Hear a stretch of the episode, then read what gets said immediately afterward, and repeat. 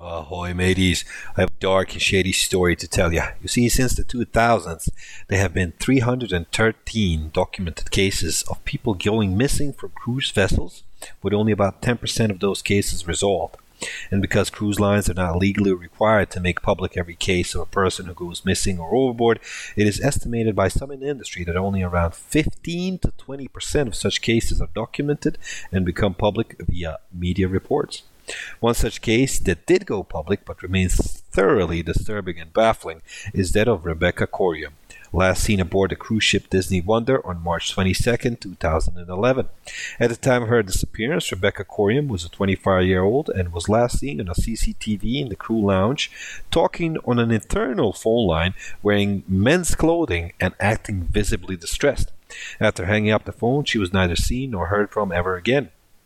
Disney has always maintained there was a rogue wave that swept Rebecca off of Deck 5. However, there are numerous inconsistencies to this account. Other theories, such as suicide and murder, were considered as well. None will speak of it with certainty. Ships being their own little cities will have gossips, but the true story of the disappearance of Rebecca Coriam will never be uncovered. What do you think? What might have happened